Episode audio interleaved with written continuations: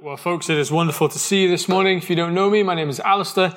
I have the privilege of being the assistant pastor here, and this week it has been my joy to spend my time in this wonderful psalm. But let us pray together before we spend time in it. Let us pray. Father, as we turn now to contemplate what your word would say to us, what it would teach us, and how it points us to Christ, would you be glorified? Would the words of my mouth and the meditations of our heart be pleasing to you, our wonderful rock and our great Redeemer. In his name we pray. Amen.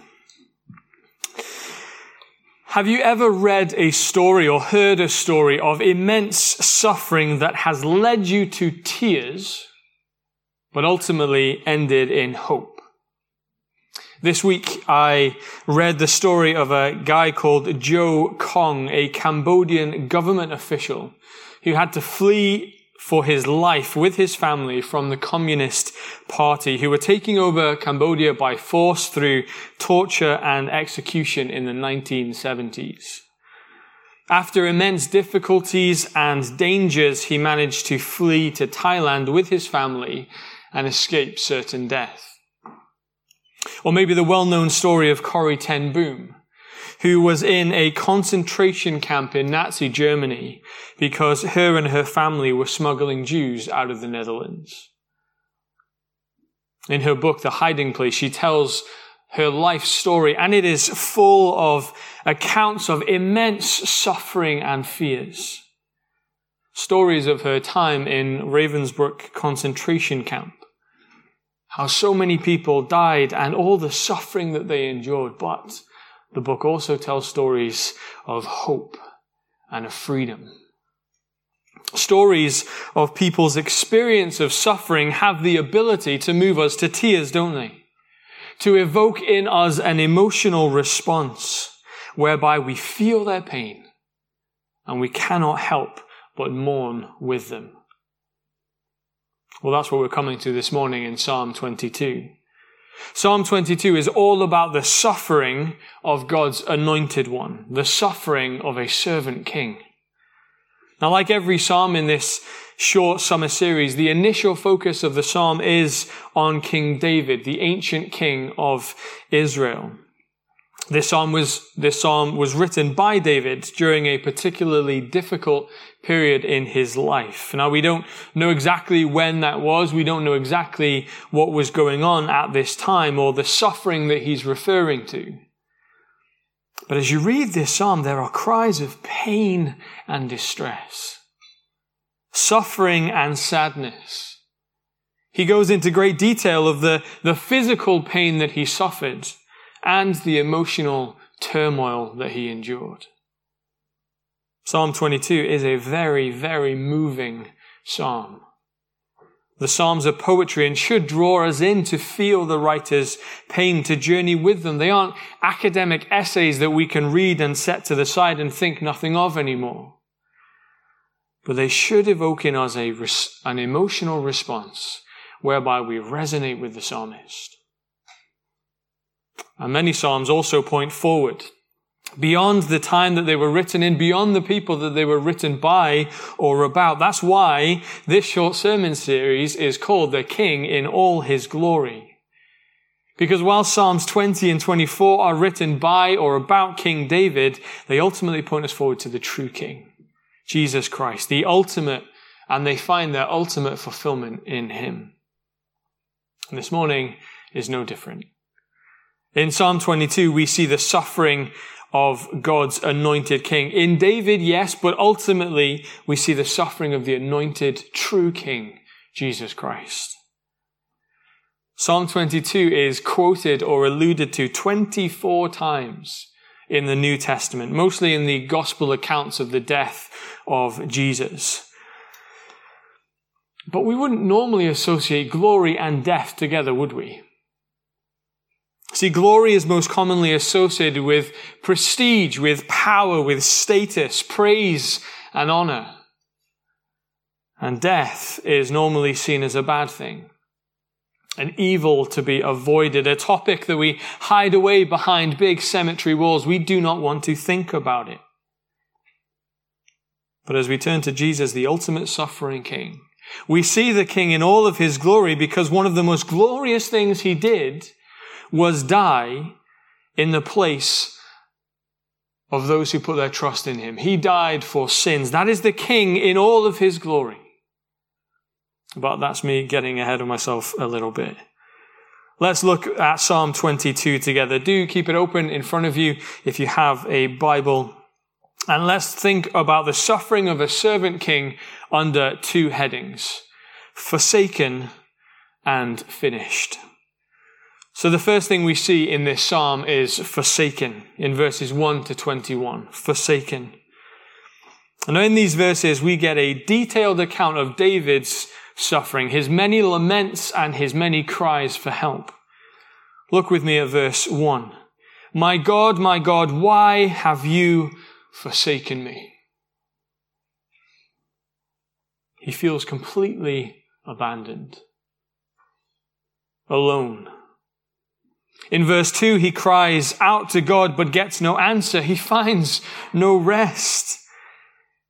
In verse 6, this great king of Israel feels humiliated, insignificant like a worm wriggling in the mud. In verse 7, his enemies mock him and hurl insults at him. In verses 12 to 13, he uses the imagery of animals to describe his enemies, bulls referring to strength and lions referring to the danger that they present. His enemies are like a pack of dogs, verse 16, encircling him, waiting for that opportunity to pounce on him and unleash their final blow. And so look at how all of this makes him feel. Read verses 14 to 15 with me. I am poured out like water. All my bones are out of joint. My heart has turned to wax. It has melted within me. My heart is dried up like a potsherd, and my tongue sticks to the roof of my mouth. You lay me in the dust of death. He feels completely forsaken and depleted. He is so fearful that he says his heart melts like wax. It's as if all his courage and boldness has melted as he faces his suffering. Once a king of power, prestige, standing in some kind of glory, now humiliated, brought to nothing in the dust of death. And so it makes sense, doesn't it, that he cries in verse 1, My God, my God, why have you forsaken me? He feels abandoned. He feels overwhelmed. He feels a deep sense of loss, but not from a goodbye or from the death of a loved one, as painful as those things are. But he feels like this because he thinks or feels that God has intentionally forsaken him. It's as if he's a child who's been sta- left standing at the side of a road by a mother who didn't want him anymore. He feels like a defenseless infant, unable to do anything to save himself. Now, can you imagine his pain? But notice that even in his pain, even though he feels like he has been forsaken, there is still hope. Why? Because he continues to cry, My God. David's suffering hasn't changed his mind. He knows who God is. He knows that God is his God. He's not crying to some distant, far off deity who doesn't care about him, but he's crying, my God. He still has faith. And so that's why he cries and prays in verse 20, deliver me. Rescue me, verse 21. Save me, verse 21. He prays all of those things because he knows who he is praying to. He's praying to the God he trusts in and the God that he still has faith in. My God, my God, why have you forsaken me? Now, those words are probably most familiar to us as we hear them cried out by Jesus on the cross in Matthew 27, verse 46. This psalm point, this psalm's point about being forsaken is about David, yes, but it ultimately points us forward to the suffering of Jesus. Now, we don't have time to do it now. I would love to, but we don't, I'm afraid.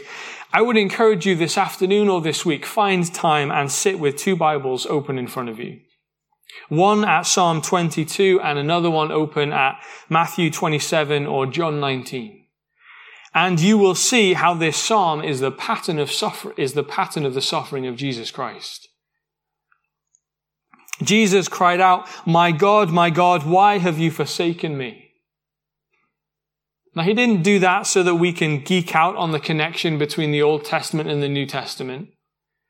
He didn't even do that in order to fulfill this passage or to make people think about this passage. Do you know why Jesus cried that out on the cross? Because that was his experience.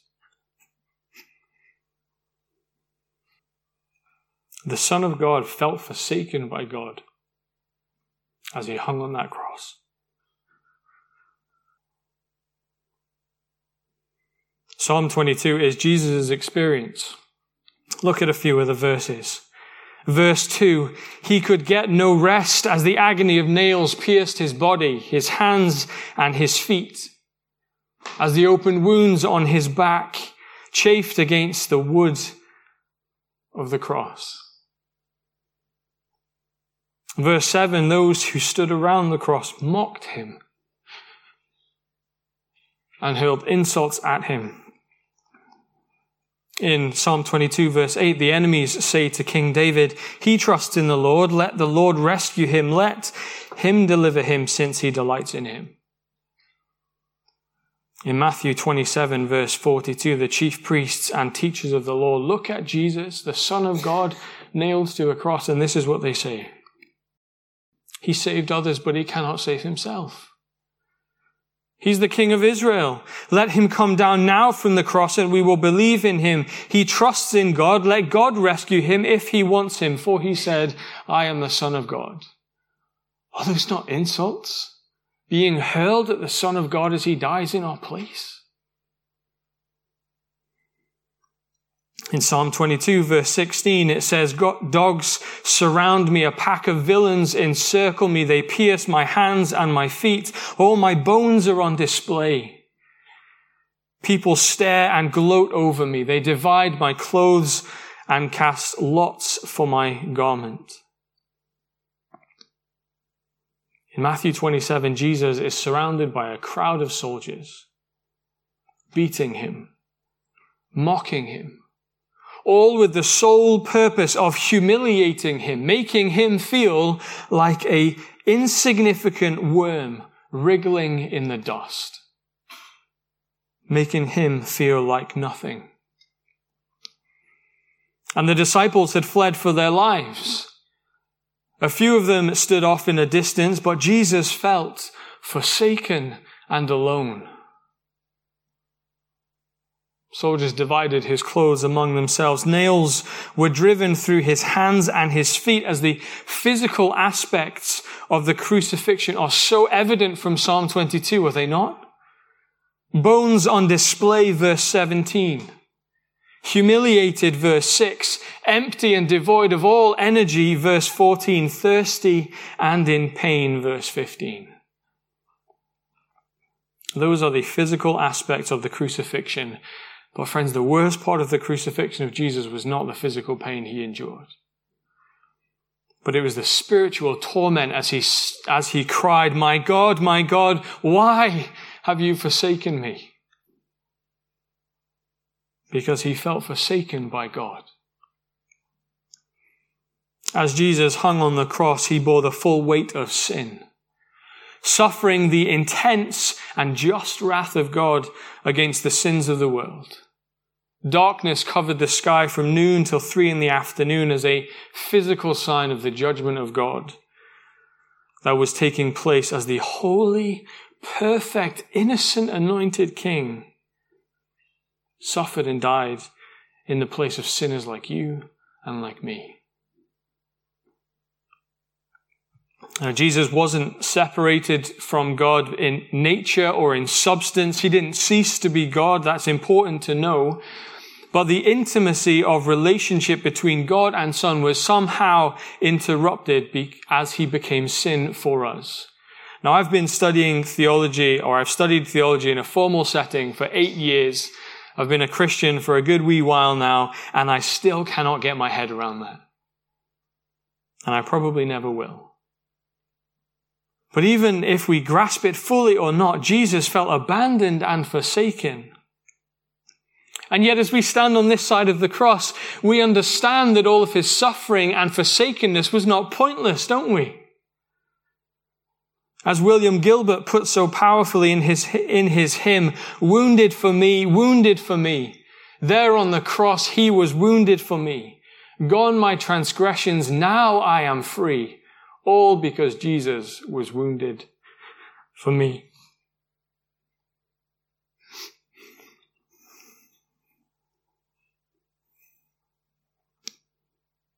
Friends, the wonderful truth of the good news of Jesus is that he was forsaken so that we could be made right with God.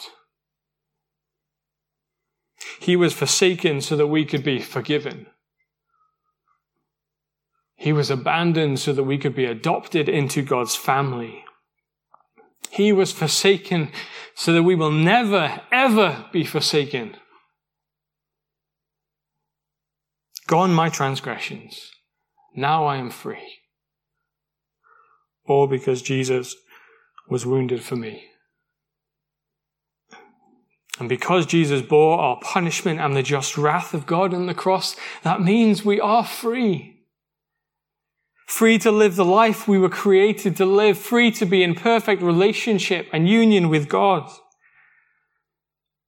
That's what this psalm is telling us as it points forward to Jesus, but this psalm also gives us words to express in our deepest pain and our deepest moments of suffering. See, we're tempted to think that it's wrong to ask the question why, aren't we?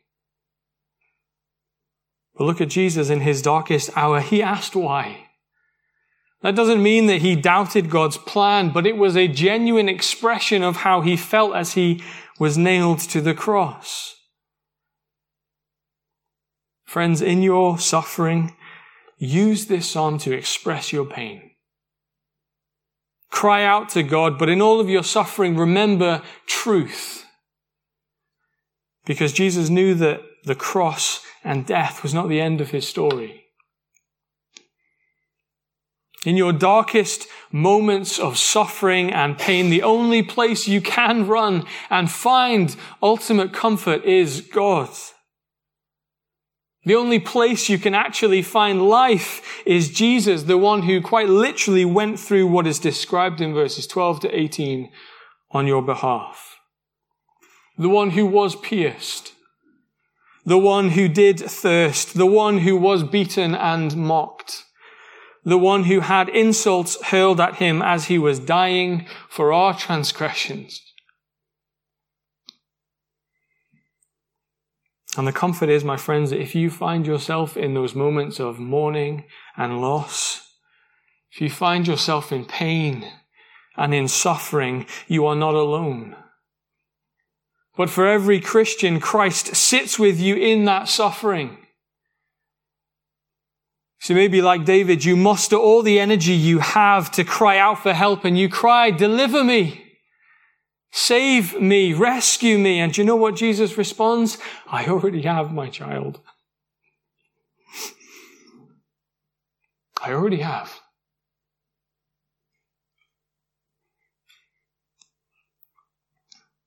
All the suffering may not go, but I will never leave you nor forsake you.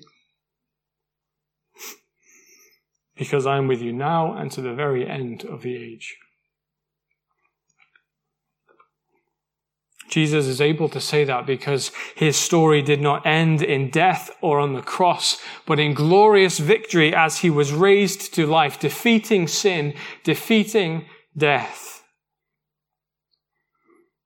Brothers and sisters, in your darkest hour, cling with your life to the cross of Jesus Christ. Cling to the one who took on immense suffering on your behalf. Cry to him for help. Remember truth because he was forsaken so that you could be found. He was abandoned so that you could be adopted into the family of God. And the second thing that we see in this psalm, or the second thing we see this psalm saying in verses 22 to 31 is, It is finished. It is finished. So thinking back to David and the initial meaning of this psalm, the tone completely changes in verse 22, doesn't it? Previously, David has been giving petitions and laments, and he now shifts to thanksgiving and to praise. Look at verse 22 with me. I will declare your name to my people. In the assembly, I will praise you. You who fear the Lord, praise him. All you descendants of Jacob, honor him. Revere him, all you descendants of Israel. David gathers with the Lord's people to praise and give thanks to God. But this isn't some kind of fake it till you make it attitude. Because verse 24 makes it clear that the Lord has listened to David's petitions and he has delivered him. Look at the end of verse 24 with me. He has not hidden his face from him, but has listened to his cry for help. Now, in these verses, there is both a local expression of praise in Israel because of what God has done in verses 22 to 26. But there's also a universal of expression of praise in verses 27 to 31. Read verse 27 with me. All the ends of the earth will remember and turn to the Lord, and all the families of the nations will bow down before him, for dominion belongs to the Lord, and he rules over the nations. Now, there would have been partial fulfillment in this as some people within the vicinity of Israel hear about what God has done for David, how he's delivered him and saved him. And maybe they would have turned to God in repentance. But realistically, that news would not spread to the ends of the earth. Ultimately, this finds its fulfillment in Jesus, through whom the whole world will be blessed, as God promised back in the beginning of the Bible in Genesis chapter 12 to Abraham.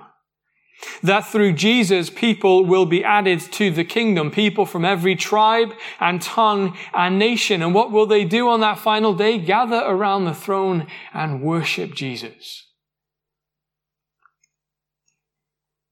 That is a future event, but that is still happening now.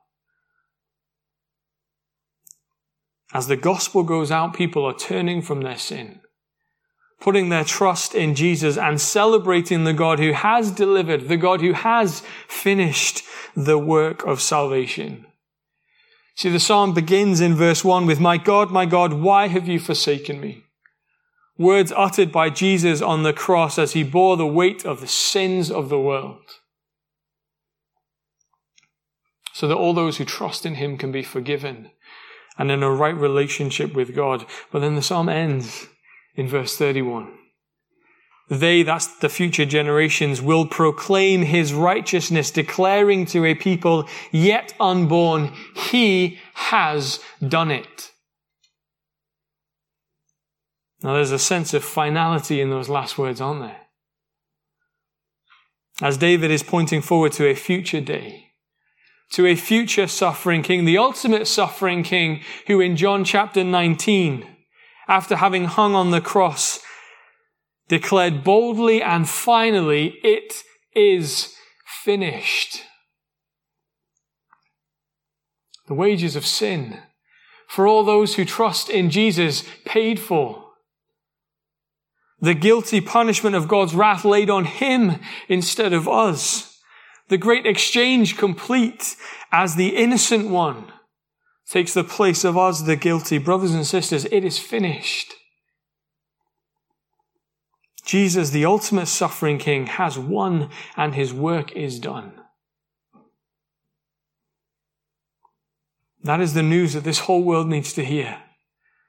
Of the king who left his place of glory who suffered immensely and died in our place so that sinners like us could be forgiven. If you're not a Christian here this morning, please investigate this. Do not let another day go by where you do not consider the significance of the Son of God dying in your place and being raised to life. He offers forgiveness and freedom to live under the ultimate King who suffered in your place. Will you listen to his call this morning? I think back to where we started off. There are many stories in this world that will bring tears to our eyes as we hear of the suffering of many people. But the greatest story that this world has ever seen, the greatest story that this world needs to hear, is the story of the King in all his glory. The suffering King who felt forsaken and yet who declared that his work is finished at the cross. That is Jesus in all of his glory. Because as the suffering king, he endured God's wrath on our, in our place, so that even when we do suffer, we can be confident that the ultimate work of deliverance has been finished on the cross by him. Look at the suffering king in all of his glory. Friends, the only right response to him is to turn from your sin to put your trust in Jesus and say thank you. Let us do that now. Let us pray. Heavenly Father, we thank you that we can look at your word and we see your grand plan of salvation. That from the very beginning of time when sin entered this world, you promised that you would send the one who would defeat sin, who would defeat death and Jesus, we thank you that you willingly took our place. Wounded for me. Gone my transgressions, and now I am free, all because Jesus, you were wounded for me. Father, forgive us for the times where we forget what a marvelous salvation you've given us through Jesus. Holy Spirit, we thank you that you've opened our eyes to see that truth, and we pray that if we do not yet know that truth of forgiveness and union with you, that by your Spirit you would do a work in our hearts right now. Father, that we would leave here a people who are forgiven and made right with you. A people who go with that glorious news of salvation to a world that is dying without you. And Jesus, we come before you and all the words in the world and all the languages in the world, nothing is enough to express how grateful we are. Jesus, thank you. Amen.